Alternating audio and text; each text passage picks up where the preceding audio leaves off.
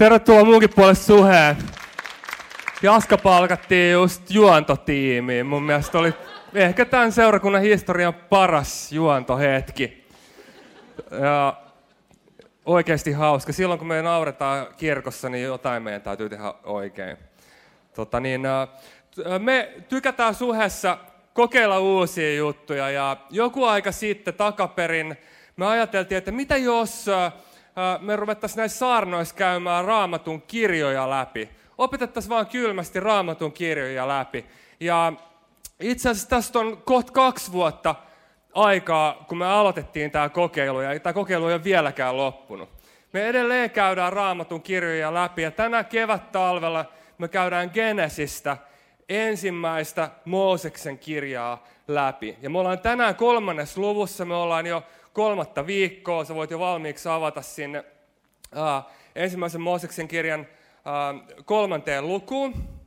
Ja karkeasti me ollaan valmiita suurin piirtein pääsiäiseen mennessä. Me, me yritetään tähdätä, että me ollaan about valmiita silloin, kun, me ollaan pääsiä, kun, kun pääsiäinen tulee.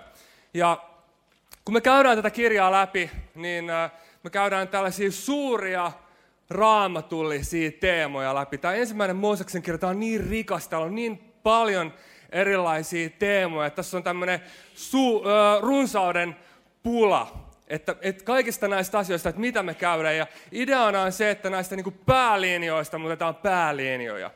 Joten tämä, tämä kevät-talvi on hyvä aikaa ää, pyytää ihmisiä, jotka on kiinnostunut ää, kristinuskon perusteista, tai jos sä haluat uudelleen katsoa, astuu askeleen taaksepäin ja katsoa, että mitkä on raamatun päällinen. Tämä on hyvää aikaa opiskella yhdessä. Ja me ollaan myös tehty näistä materiaaleista, näistä saarnoista, niin äh, äh, tuollaisia pienryhmäopiskelumatskuja. Jos sä et käy missään pienryhmässä, niin, äh, niin sä voit tosiaan mennä launkeen, niin kuin sanottiin, ja löytää pienryhmän, tai mä luulisin, että näitä matskuja saa ladattua jostain internetin syöväristä ehkä ei kuulemma saa. Joten jos sä haluat osallistua, sun on pakko tulla pienryhmään. Koukku. Alrighty, tänään me ollaan siis kolmannes luvussa. Ja tämä on äh, ehkä raamattu yksi isoimpia lukuja. Jos tämä kolmas luku napattaisi irti raamatusta, niin oikeastaan koko loppuraamattu, niin siinä ei olisi mitään järkeä. Me, me ihmeteltäisiin, että mitä ihmettä meni vikaan, mitä ihmettä meni pieleen. Ja tietenkin sama kysymys me voidaan kysyä ihan avaamalla Helsingin Sanomat. Mitä ihmettä maailmassa on vikana? Me ei tarvitse katsoa, kun Ranskan tapahtumia me voidaan miettiä, että mikä jossain meni jotain pahasti pieleen. Ja kolmas luku on luku, missä me luetaan syntiin lankeemuksesta. Se on ensimmäinen kertomus raamatussa siitä, miten paha tuli maailmaan.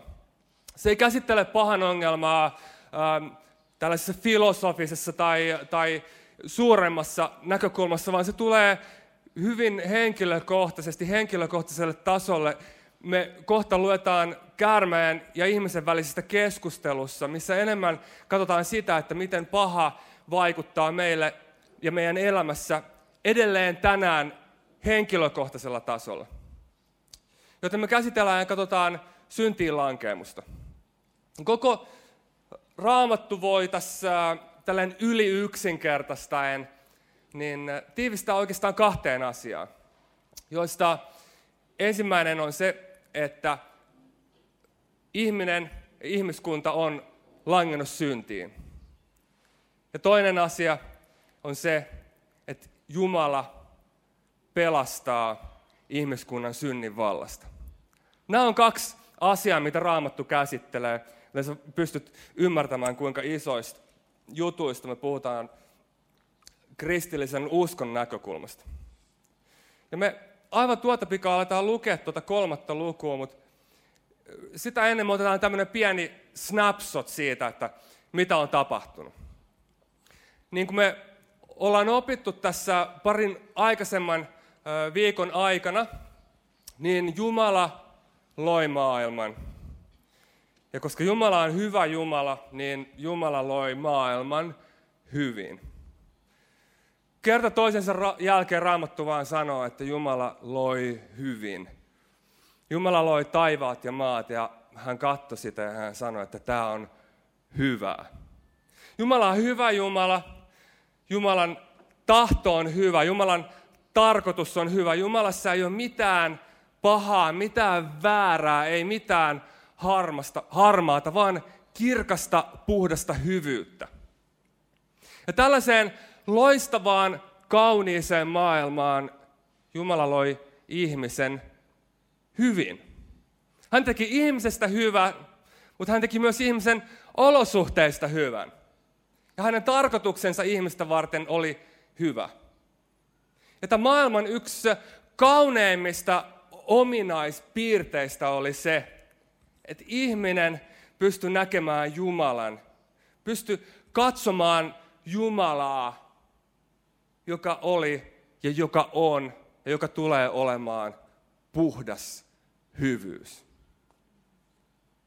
Parasta ja kauneinta, mitä maailmassa on, on maailman luoja.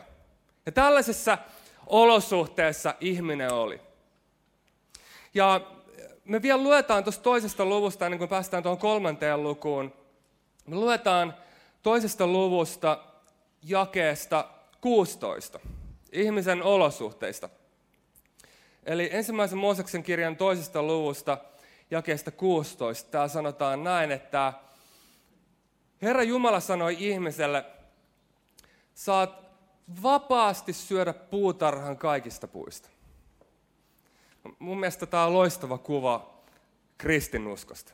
Saat vapaasti syödä kaikista puutarhan puista. Me voidaan vaan miettiä, että kuinka kohan monta puutarhan puuta tuossa Edenin puutarhasta löytyy. Jos lajeja on pelkästään, paljonkohan niitä olisi satoja, tuhansia, montakohan niitä puita oli, ehkä tuhansia, kymmeniä tuhansia. Me ei tiedä, mutta puita oli paljon. Ja Adam, ihminen, oli luotu ikään kuin tällaiseen terveelliseen karkkikauppaan, jossa äh, hän sai syödä banaaneja ja avokaadoja ja kookospähkinöitä ja hän ehkä nautti kahvipensaan hedelmää. Sä saat aivan kohta tätä Kofeini on Jumalan lahja ihmiskunnalle. Sä saat kohta. Ihminen sai nauttia kaikesta hyvästä, mitä Jumala on luonut. Hän sai nauttia Italian maaseudusta, Toskanan auringosta, kaikesta hyvästä. Maailma oli hyvä paikka. Mutta Jumala oli hyvä Jumala, ja koska hän oli hyvä Jumala, hän oli myös hyvä neuvo Aadamille. Yksi puutarhan puista oli myrkyllinen. Ja Jumala sanoi, että jos sä syöt tuon puutarhan puusta, jonka nimi on hyvän ja pahan tiedon puu, niin sä kuolet. Nyt jos mä kutsuisin sut kylään ja mulla olisi puutarha ja yksi niistä puista marjapensaista olisi myrkyllinen ja mä kutsuisin sun kylään ja sanoisin, että mä viljelen kaiken näköistä täällä, mutta mutta tuossa on yksi äh, pensas, että älä syö siitä pensaasta, että se on myrkyllinen. Niin se tarkoittaa sitä, että mä olisin hyvä isäntä, mä olisin sun ystävä, mä antaisin sulle hyvän neuvon, että by the way, tosta pensasta ei kannata syödä, koska sä kuolet. Hyvä neuvo, vai mitä?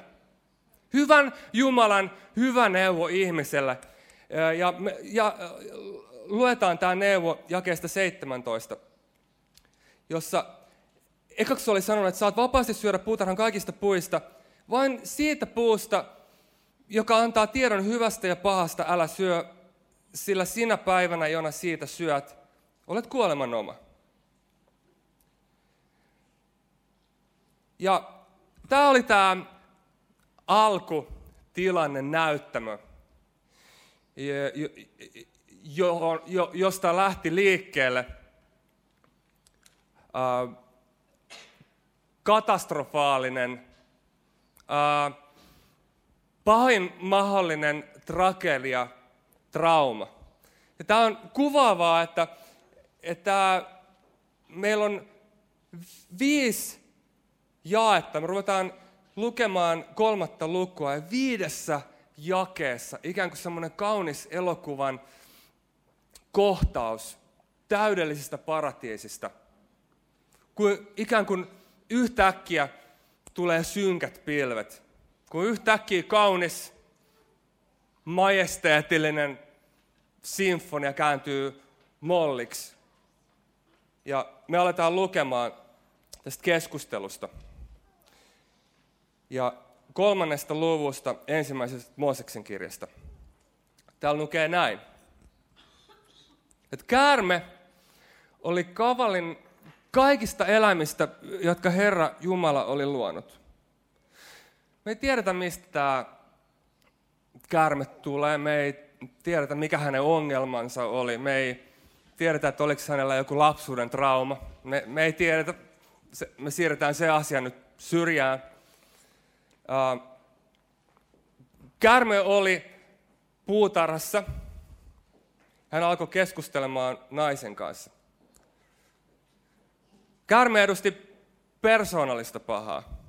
Nyt se me kuitenkin ymmärretään tästä käärmeestä, että kristillinen näkemys pahasta ei ole jotenkin yli yksinkertaista, vaan ei ole jotenkin naivin lapsellinen. Paha ei ole pelkästään moraalista epäonnistumista tai, tai, tai jonkinlaista psyykkistä traumaa, vaan paha on kaiken tämän lisäksi luonteeltaansa ennen kaikkea hengellistä. Ei pelkästään hengellistä, vaan persoonallista. Hengellistä ja persoonallista. Ja tämä hengellinen persoona, josta me puhutaan, jota kuvataan käärmeenä, alkaa siis keskustelemaan ihmisen kanssa. Ja hän aloittaa näin. Onko Jumala todella sanonut, te ette saa syödä mistään puutarhan puusta? Jos sä keskustelussa esität kysymyksen, että onko tästä asiasta todella sanottu näin, niin sä et halua varmistaa sitä, mitä on sanottu, vaan sä haluat ihmetellä sitä, mitä on sanottu. Sä et pelkästään halua ihmetellä sitä, mitä on sanottu, vaan sun mielestä se, mitä on sanottu asiasta, on itse asiassa naurettavaa. Onko se todella totta, että se meni sanomaan, mitä se meni sanomaan? Ja me huomataan, kuinka syntiin lankeemus ei alkanut väärästä teosta, ei alkanut Jumalan kieltämisestä, vaan se alkoi asenteesta. Kun Käärme aloitti keskustelun, hän itse asiassa sanoi, että se mitä Jumala sanoi teille on luonteeltaansa naurettavaa. Mä väitän, että suurin osa ihmisistä, jotka menettää uskonsa Jumalaan, ei menetä uskoansa jonkun vastaväitteen tai tosiasian edessä, vaan he menettää sen asenneilmapiirin takia. Ja tämä itse asiassa muistuttaa mun, mun lapsuudesta. Mun äh, tausta on se, että, että mä ihmispolonen synnyin helluntai-pastorin perheeseen. Ja, ja ähm, me jossain vaiheessa mun lapsuutta asuttiin Pohjanmaalla pienellä paikkakunnalla. Ja koska se oli pieni paikkakunta, niin kaikki ties meidän perheen ja kaikki ties, että me ollaan ja, tota, niin, tämän pastorin penskoja. Ja, ja onko täällä muuten helluntai-perheen penskoja ja muita? Muita aika, aika monta. What's up? Menikö se oikein what up? What's up? Mä reenaan näitä jaskalta näitä. Ja tota niin, mä, mä täältä mun kouluajalta, mä en muista yhtään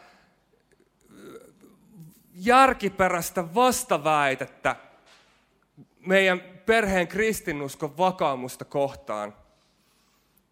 Vaan kristinusko oli lähtökohtaisesti naurettavaa. asenneilmapiiri oli se, että käsittämätöntä, että joku vielä jossain ajattelee tolleen, kun te ajattelette. Tämä on naurettavaa. Mistä tämä tulee? Mistä tämä häpeällisyys tulee? No me nähdään, mikä se lähde on. Ja Kärmäs sanoi, että onko Jumala todella sanonut, te ette saa syödä mistään puutarhan puusta? Onko se todella totta, että kristityt ette saa nauttia elämästä? Tämä on käsittämätön asia, että te ette voi pitää hauskaa keskenään. Ja muita väittämiä, jotka vääristelee asian todellista laitaa. No nainen aivan oikein äh, korjas tätä asian laitaa käärmeelle sanomalla, että hei, kyllä me saadaan syödä puutarhan puiden hedelmiä, mutta vain siitä puusta, joka on keskellä paratiisia, Jumala on sanonut, älkää syökö sen hedelmiä. Ää, ja sitten nainen lisää jotain, älkää edes koskeko niihin, että te kuolisi. Me kuullaan, että edes nainen ei saanut faktoja oikein. Ei Jumala olisi ollut, ollut kieltänyt tai sanonut, että puun hedelmää koskettamalla kuolisi. Vaan, vaan siitä sen syömällä ää, ää, kuolisi. Ja me nähdään, että luottamus Jumalaa kohtaan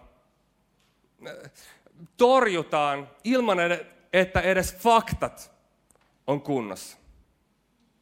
Mä oon joskus tavannut ihmisiä, joita mä voisin kutsua kristofobisiksi. Joillain ihmisillä saattaa olla semmoinen niin käsittämätön fobia kristinuskoa kohtaan. Ja kun mä juttelen sellaisten ihmisten kanssa, joilla on tämmöinen epämääräinen pelko, ja mä kysyn, että mikä se on se asia, jota he torjuu, niin suurimmalla, suurimmassa osassa tapauksista ihmiset torjuu jotain, joka ei perustu asian to- todelliseen laitaan. Ja tässä on aivan täsmälleen samanlainen tilanne. Jumala haastetaan väärillä faktoilla. Jos sinua kiinnostaa tietää, jos sä oot ihminen, joka ähm, oot agnostikko tai ateisti ja oot toistaiseksi päätynyt torjumaan kristinusko, niin mä haastan ottamaan sua selvää, että mitä sä torjut. Hyvä kirja esimerkiksi on siihen C.S. Lewisin äh, Mitä on kristinusko, Mere Christianity tai, tai muita, muita hyviä kirjoja on olemassa. Mutta tässä oli samanlainen tilanne. Usko ja luottamus Jumalaan torjuttiin väärillä faktoilla. No keskustelu etenee. Silloin jakesta neljä. Silloin käärme sanoi naiselle, ei, ette te kuole. Jumala oli sanonut, että sen puun hedelmää syömällä kuolee, mutta käärme sanoi, että Jumala on valehtelija. Käärme väitti, että Jumala ei ole hyvä, vaan Jumalan luonteessa on jotain vikaa. Hän on valehdellut asian todellisesta laidasta. Ei, ette te kuole, sano käärme. Mutta Jumala tietää, että niin pian kuin te syötte siitä, teidän silmänne avautuvat ja teistä tulee Jumalan kaltaisia. Niin, että tiedätte kaiken sekä hyvän että pahan. Karme toisin sanoen sanoi, että Jumala ilkeämielisesti pimittää jotain todellista. Huomaa, että me ei kertaakaan olla kielletty tässä keskustelun aikana Jumalan olemassaoloa, eikä me olla kielletty Jumalan lakia. Sekä käärme että nainen oli samaa mieltä siitä, että Jumala oli kieltänyt puun hedelmän syömisen – mutta todellinen syytös kohdistui Jumalan luonteeseen. Käärme ehdotti ihmiselle, että Jumala ei ole hyvä, vaan Jumalan tahto on itse asiassa rajoittava ja ahdistava. Ja on olemassa toinen tahto, on olemassa parempi todellisuus. Ja tämä on itse asiassa jotain, mitä sä ja mä tehdään jatkuvasti meidän elämässä. Tämä on itse asiassa jotain, mihin jokainen ihminen on syyllistynyt. Suurin osa ihmisistä noin yleisesti uskoo siihen, että Jumala on olemassa. Se on itse asiassa hämmästyttävää, kuinka suuri prosentti ihmisistä maailmanlaajuisesti uskoo, että on olemassa jonkinlainen jumaluus. Ja hyvin monella meistä on käsitys siitä, että mitä tämä Jumala on kommunikoinut, mikä on Jumalan tahto. Ja äh, meillä on hyvin suurella osalla ihmisistä jopa käsitys siitä, että mikä on kristinuskon Jumalan tahto yksilöihmistä kohtaan. Me tiedetään, mitä Jumala sanoo, mutta me ajatellaan, että meillä on olemassa parempi vaihtoehto. Me tiedetään, että Jumalan mielestä ei ole hyvä juttu se, että kun me seurustellaan ja me ei olla vielä naimisissa, että me harrastetaan seksiä. Että me ollaan, ja, mutta me ajatellaan, että, että itse asiassa tämä rajoittaa mun elämää. Mä missaan jotain olennaista ja tärkeää, jos mä seuraan Jumalan tahtoa. Tai jos sulla on rahaa paljon tilillä, niin sä tiedät, että Jumalan tahto on, että sun pitäisi tehdä jotain hyvää sillä rahalla. Mutta sä ajattelet, että oispa hyvä, olisi oikeastaan loistava juttu, jos mä ostaisin jotain kivaa sillä itselleni. Ja näin me tullaan ajattelemaan, että meidän tiedossa on jotain parempaa.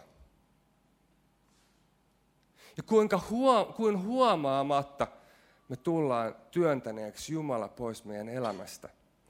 Ja me ollaan otettu Jumalan paikka. Ja tämä on täsmälleen se, mitä tapahtui Edenin puutarhassa. Ihminen otti Jumalan paikan. Ihminen ajatteli, että hän pystyy tietämään ilman Jumalaa, mikä on hyvä ja paha. Mitä ihmiselle tapahtui? Hän jäi erittäin paljaalle, erittäin alastomaan tilaan. Hän jäi suojaamattomaan tilaan. Tämä on ihan samalla lailla kuin meidän kotona. Mun ohjeet meidän tytöille, niitä on muutama, niitä ei ole paljon, mutta ne on esimerkiksi luonteeltaan sellaisia, että älä puhu puhelimeen, kun ylität katua. E, e, en mä halua rajoittaa mun tyttöjen sosiaalista elämää. Mun mielestä se on vaan fiksua, että he ei puhu kännykkään silloin, kun he on ylittämässä katua. Koska mä haluan suojella heitä. Ja jos mun tytöt päättää olla noudattamatta niitä ohjeita, mitä mulla on heitä varten annettuna, he on turvattomassa, suojattomassa tilanteessa. Tämä on täsmälleen, mitä Edenin puutarhassa ihmiselle tapahtui. Me luetaan jakeesta kuusi eteenpäin. Nainen näki nyt, että puun hedelmät oli hyviä syödä ja että se oli kaunis katsella ja houkutteleva, koska se antoi ymmärrystä. Hän otti siitä hedelmän ja söi ja antoi myös miehelleen, joka oli hänen kanssaan, ja mieskin söi. Paljon on ladattu tähän jakeeseen sitä, että hyi hyi nainen, tarjosit, menit tarjoamaan sitä hedelmää miehelle, kun naiset on pahoja. Mutta kun me katsotaan tätä, niin mun mielestä vielä nihkeämpää on se, että naisen rinnalla seisoo passiivinen mies. Ja mulle mun vaimolla Tainalla, me, meillä on ollut oikeastaan aika monta tilannetta, missä me ollaan oltu vierellä kulkijoita sellaisessa tilanteessa, missä aviopari on mahdollisesti suunnittelemassa avioeroa tai on kriisin keskellä. Ja oikeastaan kaikissa näissä tilanteissa niin nainen on aktiivinen osapuoli. Ja mun rooli on ollut se, että mä oon suurin piirtein saanut kävellä sen miehen luokse. Odottaa sen työpaikan etuovella ja sanoa, että what's up, mitä teillä menee, saanko mä rukoilla sun puolesta. Tämä sama asia näkyy täällä seurakunnassa. Monesti naiset on aktiivisempia ja miehet alkaa olla passiivisia. Ei siitä sen enempää. Mieskin söi. Naajus. Silloin heidän silmänsä avautuivat ja he huomasivat olevansa alasti, vailla suojaa, paljaana. He sitoivat yhteen viikunan lehtiä ja kietoivat ne vyötärölleen. Jumala oli luonut naisen ja miehen täydelliseen yhteyteen, niin läheiseen yhteyteen, että kahden sijasta oli yksi. Ja tämä harmonia rikkoontui. Ihminen rupesi häpeämään itseänsä suhteessa puolisoonsa. Kun iltapäivä viileni, he kuulivat Jumalan kävelevän puutarhassa. Silloin mies ja nainen menivät Jumalaa piiloon puutarhan puiden sekaan. Kun ihminen työnsi Jumalan ulos, kun ihminen otti Jumalan paikan omassa elämässä, tapahtui pahista pahin, kaameen tragedia, se suuri lahja, mitä ihmisellä oli, että hän pystyi katsomaan ja näkemään Jumalan, joka on puhdas, pyhä, ikuinen, kaunis. Se sama Jumala, joka oli luonut ihmisen yhteyteensä, oli muuttunutkin yhtäkkiä joksikin, jota täytyy mennä piiloon, jota täytyy lähteä pakoon. Ihmisen sydämessä oli syyllisyys, yhteys oli katkaistu. Ja sen jälkeen tämä jae yhdeksän on itse asiassa yksi kauneimpia ja tärkeimpiä jakeita, mitä raamatussa on, joka on käsittämättömän armollinen ja kaunis jae. Ihminen lähtee pakoon, karkuun, piiloon Jumalalta. Ja Raamattu sanoo, että Jumala lähti etsimään ihmistä. Herra Jumala huusi miestä ja kysyi, missä sinä olet?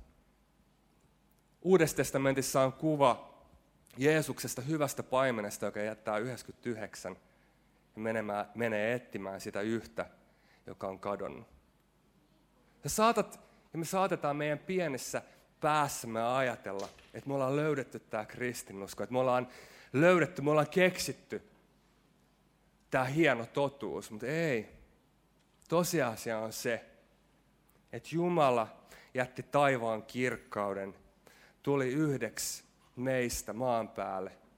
Hän lähetti pyhän hengen, joka on ikään kuin hyvän paimenen kaltaisesti ja tavoin löytänyt sut. Hän on löytänyt. Pelastus on Jumalan lahja. Jumala teki aloitteen. Meidän, sun ja mun tila on ikään kuin sama, mikä Lasaruksella oli. Hän oli kuolleena haudassa. Jeesus tuli sinne hautaan ja sanoi, että Lasarus, nouse ylös. Me oltiin hengellisesti kuolleina. Se yhteys, joka katkesi ihmisen ja Jumalan välillä, teki susta ja musta hengellisesti kuolleen. Mutta suuressa armossaansa Jumala lähti etsimään sua ja mua. Ja jos sä oot kristitty, niin tämä on se syy. Jumalalle kuuluu yksin kiitos ja kunnia siitä, että sä saat tuntea hänet.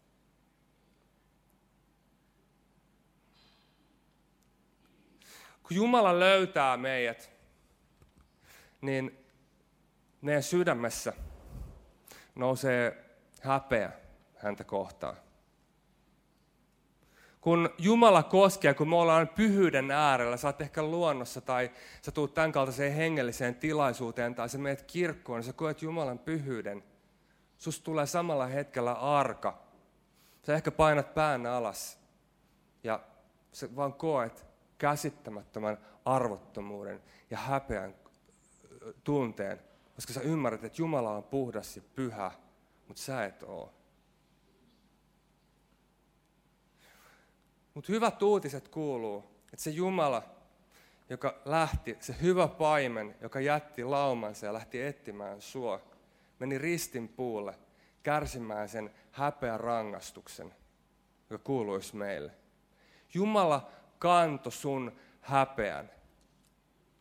Jumala, Kristus, joka oli ihminen, sata prosenttia ihminen ja sata prosenttia Jumala luotti eikä katkaissut luottamussuhdetta Jumalan hyvyyteen edes pahimman mahdollisen vääryyden hetkellä. Silloin yön pimeimpänä tunteina, kun olisi ollut suurin mahdollisuus epäillä Jumalan hyvyyttä, Jeesus säilytti luottamuksensa taivaallisen isän hyvyyteen. Ja sen kuuliaisuuden takia niin, ää, ää, hän meni ristin puulle.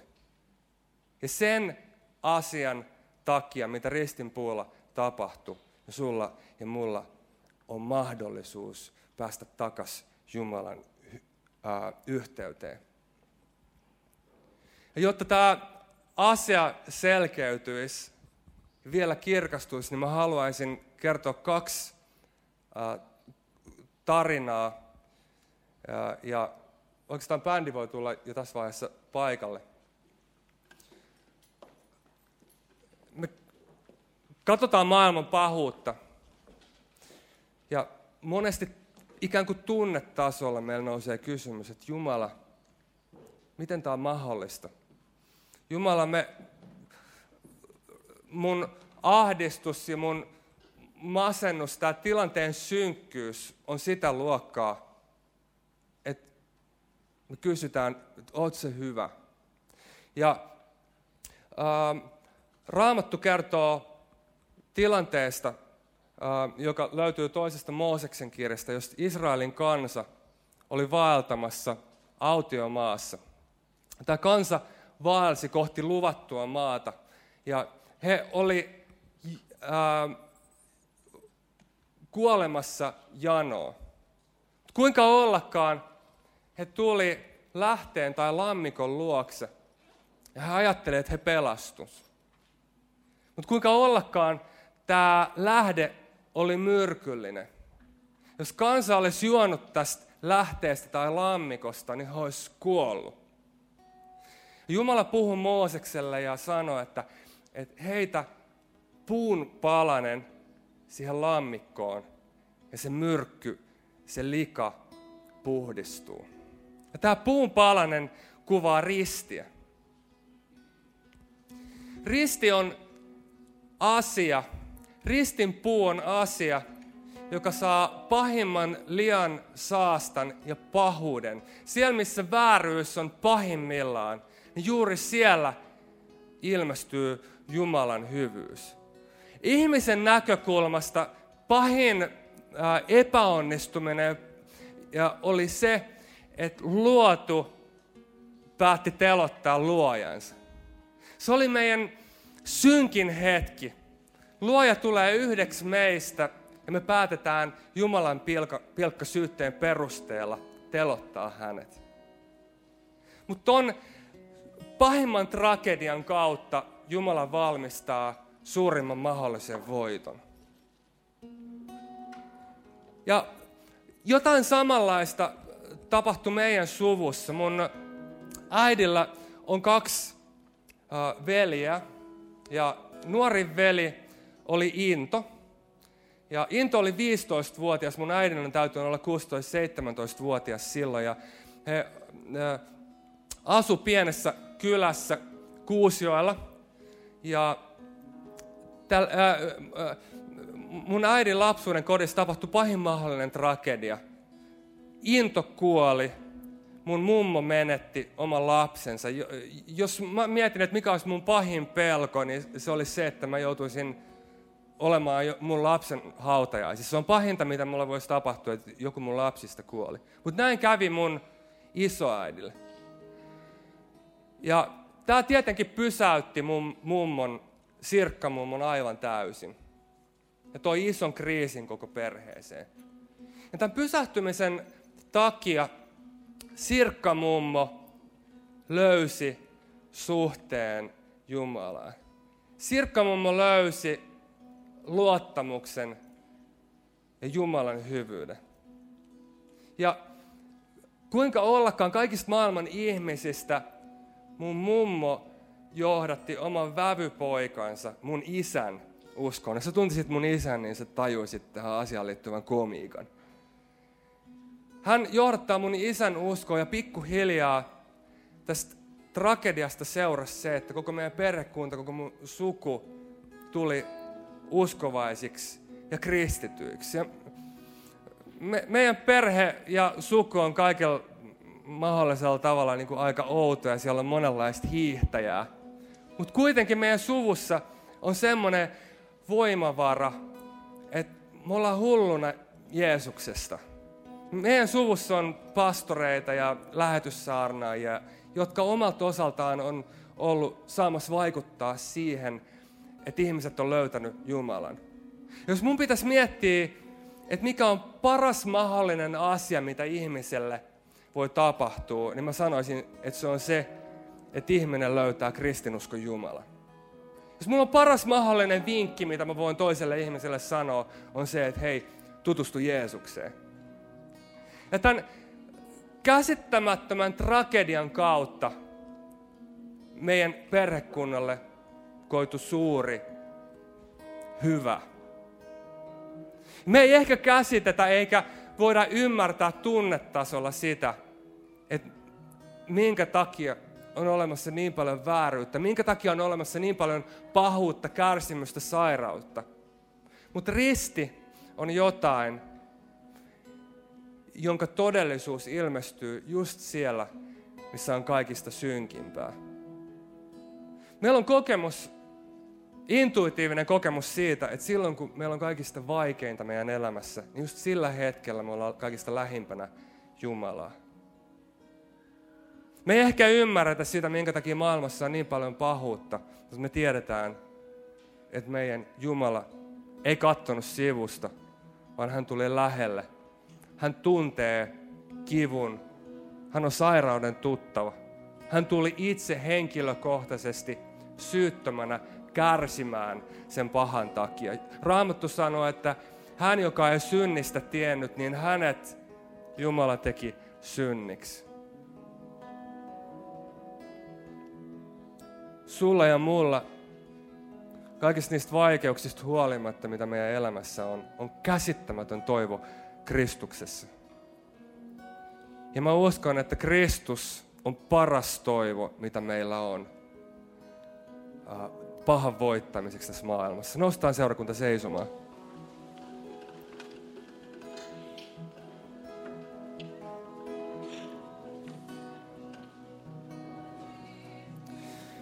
Mä haluan taivaan isä rukoilla erityisesti niiden puolesta, jotka elää sellaisessa ilmapiirissä, missä suhun uskominen ja sun sanaan hyvään tahtominen, tahtomi, tahtoon luottaminen on vaikeeta.